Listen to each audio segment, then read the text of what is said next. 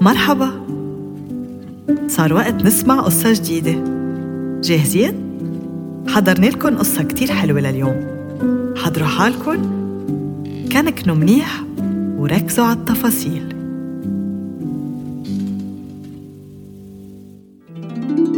قصة الضفدع والتور. كان يا مكان بقديم الزمان بمزرعة كبيرة مليانة حيوانات من كل الألوان طور أبيض. حلو كتير كتير.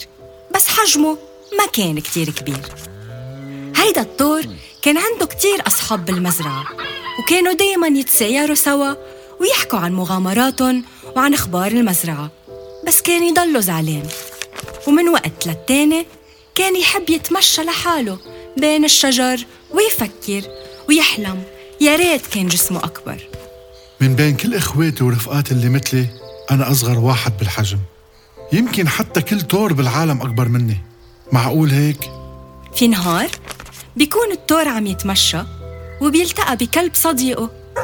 بيشوفه الكلب إنه زعلان وبيسأله شو هيك زعلان؟ صار لي فترة شايفك شارد ومش مرتاح.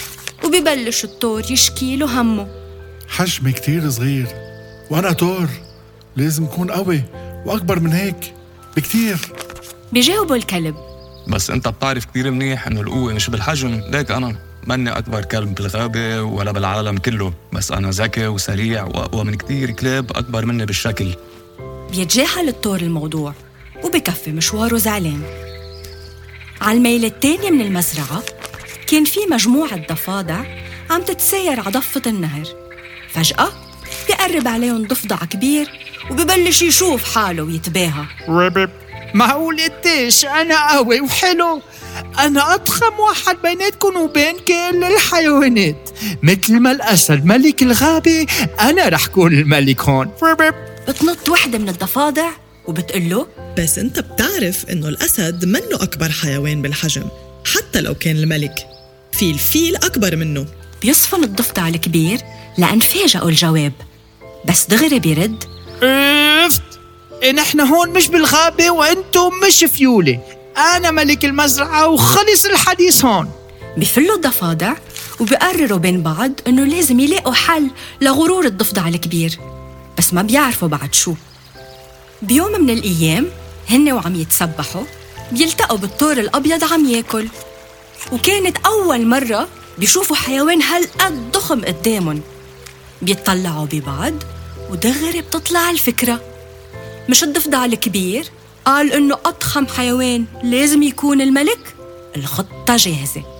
بخبروا الضفادع الخبرية كلها للطور وبيقول لهم بس آه، أنا طور صغير. كيف حقدر ساعدكم؟ تتفاجأ الضفدعة وبتقول له أنت صغير؟ أنت أضخم حيوان شايفته بحياتي وأصلا مش مطلوب منك لا تعمل شي ولا تقول شي نحن منجيب الضفدع تيشوفك. عليك بس توقف. وهيك صار. من حشريته قبل الضفدع الكبير يشوف مين هالحيوان الأكبر منه ويلي بده يصير ملك المزرعة. وأول ما طلع الطور قباله برزق عيونه الضفدع لبرا ونعقد لسانه. شو؟ تسأل الضفدع. مش أنت قلت إنه أضخم حيوان هو ملك الغابة؟ لكن التور لازم يصير الملك مش أنت. بيضحك الضفدع وبيقول هاي. أنا بقدر أصير بحجمه وأكبر كمان. شوفوا. بصير يبلع هوا وينفخ وكلما كبر شوي يتطلع تيشوف إذا صار بحجم التور. بس كان بعد عنده كتير. بكفي الضفدع عم بيعبي هوا والضفادع البقوة عم تضحك. ضل ينفخ بحاله. تصار قد البالون. وأول ما طلعت نسمة هوا صغيرة طيرته لبعيد بعيد. عالسما وما قدر يرجع الضفدع على الأرض قبل كذا يوم تا كان نفس مزبوط واستوعب إنه إذا نفخ بحاله كتير ما رح يكون عنده أصحاب ورح يعيش لحاله. أما الطور فتعلم من بعد اللي صار كيف يكتفي بشو عنده ويكون عنده الثقة بحاله لو قد ما كان غير عن البقوة. وهيدي حكايتي حكيتها وبعبكن خبيتها. انطرونا بقصة جديدة.